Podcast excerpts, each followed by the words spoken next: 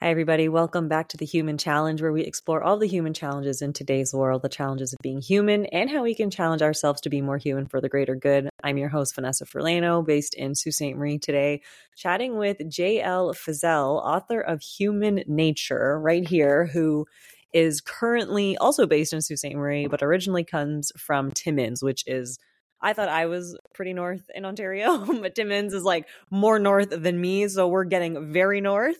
Um, but welcome, welcome to the show. I, I, always laugh when people joke about Timmins. We get two. Uh, growing up, there was two months of summer, and that was it. It was ten months of snow, two months. Of, so it is pretty north. Yes, it is very much the. No, thank you. It's very much the sentiment in Sault Ste. Marie as well. I have to say.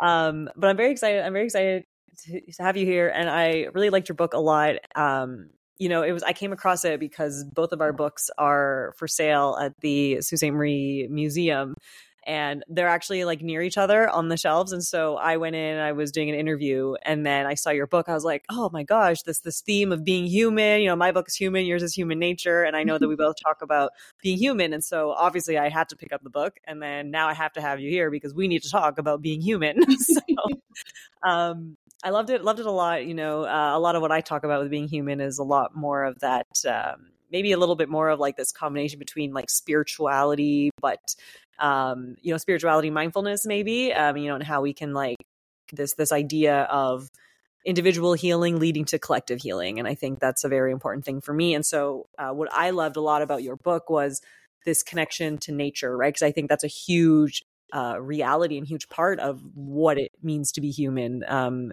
there's a lot of uh, we kind of were i think we're kind of conditioned in society to believe and especially because i know you have a psychology background you know we're conditioned to believe that like we're the center of the world and we're the center of the universe um, but you know when we start looking at us and our human connection not just within but the human connection around us including nature um, you know, there's the world is suddenly very different, right? It's suddenly we're not looking at the world inside out, we're looking at the world outside in. And so that was one of the things I really gathered from your book, especially because it's poetry. And so, you know, poetry is always really beautiful to read because of that, right? You can make some of these inferences connected to you and still hear there's a story. So, um, super excited that you are here. Um, maybe just before if you maybe want to tell us a little bit about your background um, and then we'll get into a little bit more about about the book and some of these things i just shared yeah for sure. So like you said my background in psychology.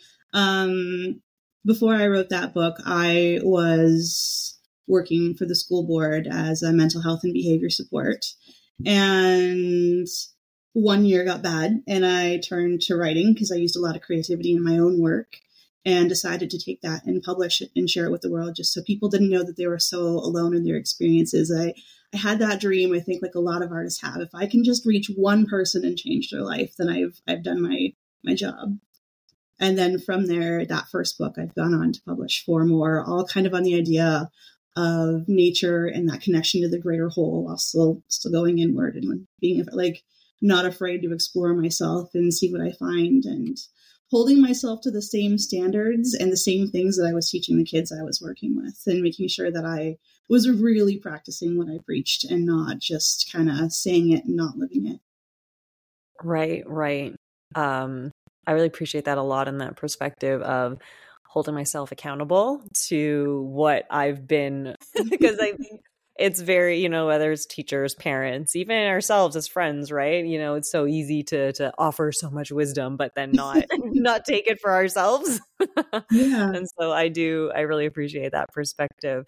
So okay so then human nature was your first book or your fourth book? it was my fourth actually. Oh it was your fourth. Yeah. okay, that's what i thought. That's what i thought and then i was like oh maybe i should double check that. Okay so human nature was your fourth book um, and you wrote it after your after your work um, with at the, the school board.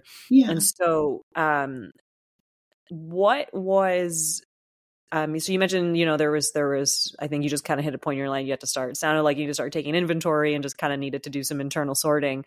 And so I'm just kind of curious, like, you know, obviously writing was important, but then this role of nature, right? Like this book is about human, but it's about human nature, but it's as much like everything in the book is really about nature and that connection to nature. And so, yeah. um, what was the role of nature in all of this as well?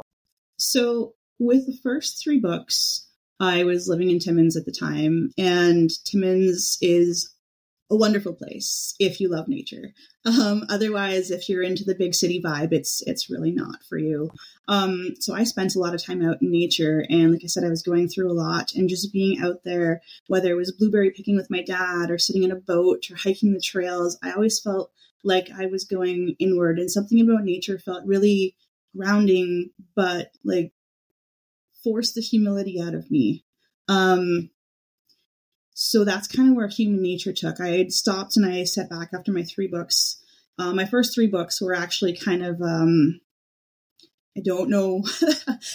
for for a writer, I struggle with words sometimes too. Um, it was kind of almost a trauma dump, if that makes any sense. My goal when I wrote those first three was to take my experiences and just put them into paper. I wasn't allowed to take anything out. Whatever I had to say had to be said. I wasn't allowed to take poems out the only rule I set for myself was that I could edit the words to make it sound better, but not the theme. And I was never allowed to delete ideas. Mm. Um, so after writing that, I stepped back and I had to rethink about where I wanted to go with my writing and what I wanted to do. And being someone from Northern Ontario, Timmins to St. Marie, my love for nature, it kind of made sense to continue exploring nature while still exploring myself and just taking that theme to kind of a deeper level. And so um I definitely resonate a lot with this idea of you know the kind of trauma dumping um and then this this like not taking anything out and and I, and I love that so much because I think it's it's a way to really honor your experiences our experiences yeah. right and it's just when we start trying to like edit out our trauma you know we're trying to we're kind of editing our lives and I think that but instead being able to just sort of accept and honor like this was a part of my life and you know it was hard but this is it's an invitation for that compassion to come in and so I yeah. I absolutely completely resonate with that message um love that love how nature also played a role in your um you know in in just in your role in your life as well and especially growing up in northern ontario. I remember you also mentioned to me that your husband was also um indigenous correct? Or is is, yeah, is yeah indigenous? he's indigenous? He's an anishinaabe. And so and and i think that how did that also have a bit of an impact in terms of your relationship with nature? Yeah. So my mom, so I'm second generation Canadian. My mom is from Germany. So her idea of nature is hiking a mountain to go eat at a restaurant at the top of it. It is not not Northern Ontario. And my dad's from Wawa originally, um, Algoma District, Northern Ontario. And his version of nature, where it was going in the middle of nowhere and, you know, climbing the mountain, but it's because there was no one around and he was going to go fish or hunt. And I think I had to really explore like my own views and kind of come to my own terms with because like I felt like Northern Ontario never really fit the way it was supposed to, but I think it's because I didn't let myself fit the way I needed to. Um, so I had my own views about nature and like spent some time thinking about where they came from.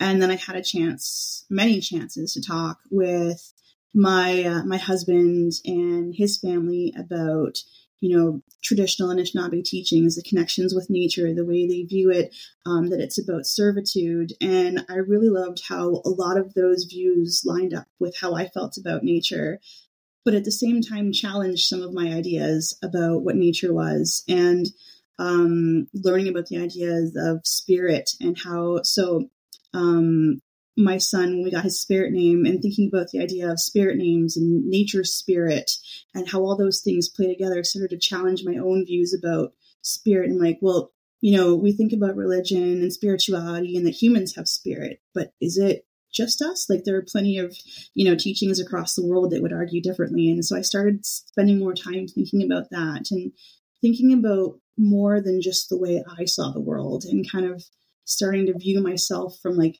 like you said, outside in and um, thinking about myself, like, okay, well, how am I like a tree? How am I like this? How can we humanize nature, but also do the reverse? You know, take the human out of us and relate to ourselves as nature.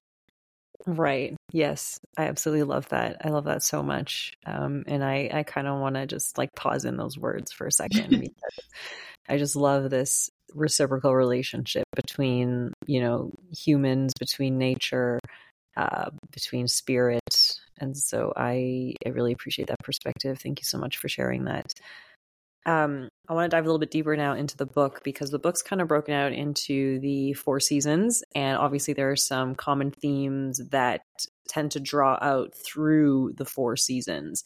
And so I hope you could maybe share a bit more about that, um, you know, that intentionality behind that, um, and maybe sharing some of these themes as well.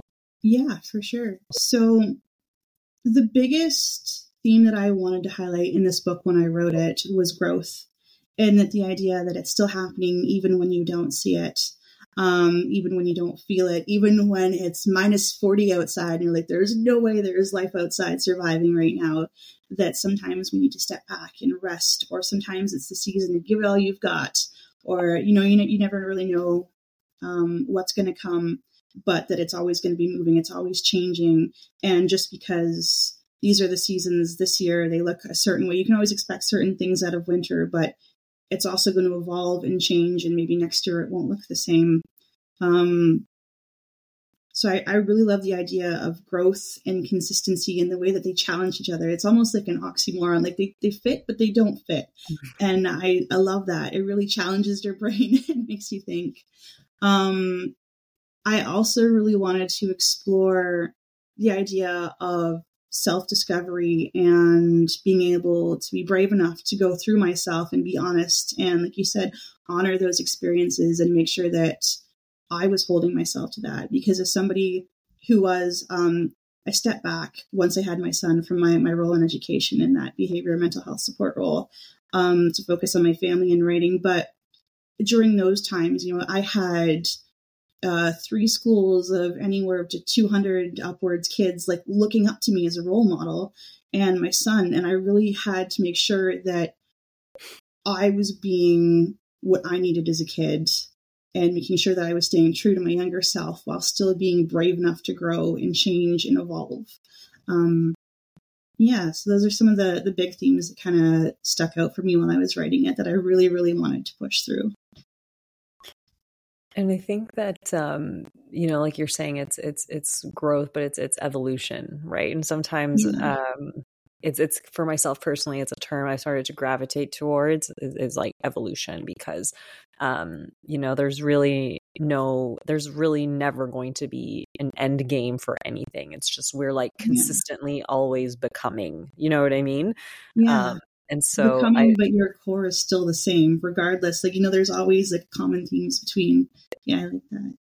Exactly exactly. And i did catch that as well reading your book and and some of these themes how they um, I think in particular the part where you mentioned um, that they that you're always going through these experiences just like regardless of kind of what's happening around us. And so uh, you know and I noticed that a lot in the book like there were certain poems that related to a specific theme and you know it was like they were always revisited in each section right? And then you could see hmm. how nature coincided with that. You know it was like you're still going through this. This is still the experience but now the context is different. Now the leaves are different colors. Now yeah. there's snow on the ground. Now they're like now it's summer right? And so i think it was really interesting to see how those concepts those themes evolved developed changed just over time and in this case time is like the seasons not this concrete definition of of time right in yeah. terms of our schedules it's like it's like again that evolution and really that co-evolution with nature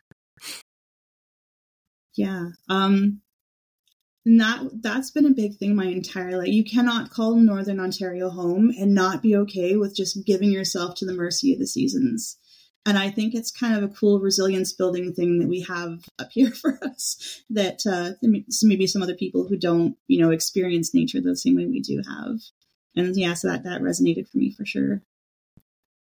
I love that resilience. That's exactly what it is. Minus 30 winters, it's resilience, a hundred percent. Yep. Um, the other thing I wanted to ask you specifically about the book is there a favorite piece that you like to talk about or refer back to, or one that just kind of always calls you, regardless of the season that we're in? Yeah. Um, no, there's a million. I honestly, I could, I could do a whole bunch, but there's one called, um, An Artist's Soul that I really, really love. And it's one of my favorites. And it's, it kind of deals with the idea of of staying true to yourself no matter what, regardless of whatever is happening, and to make the best of things regardless of, of what's going on for you. Right. Did you want to read it to us?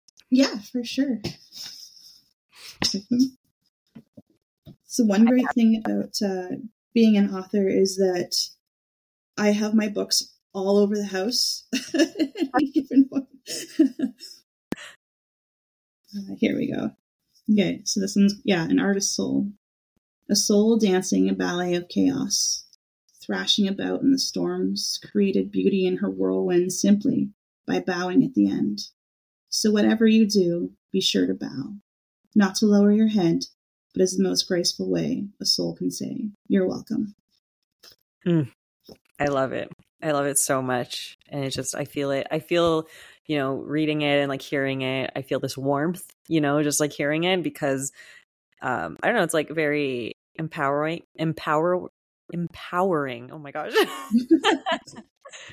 um, and I think also this idea of just finding beauty in in the in the chaos in the mess because it is yeah. you know and it makes me think of you know the cosmos right? Like it's so it is like this you know scientifically it's like entropy right? Which is chaos but then it is like beautiful you know? We get these beautiful stars we have these beautiful planets and and so i i just yeah i really love this piece a lot. I think it's really beautiful um and grace I'm all about grace. I think that's like a personal that might just be me and my personal journey right now, but I'm all about like exactly like living in this most graceful way. And I think even gratitude, just being grateful for the experience that we have as humans.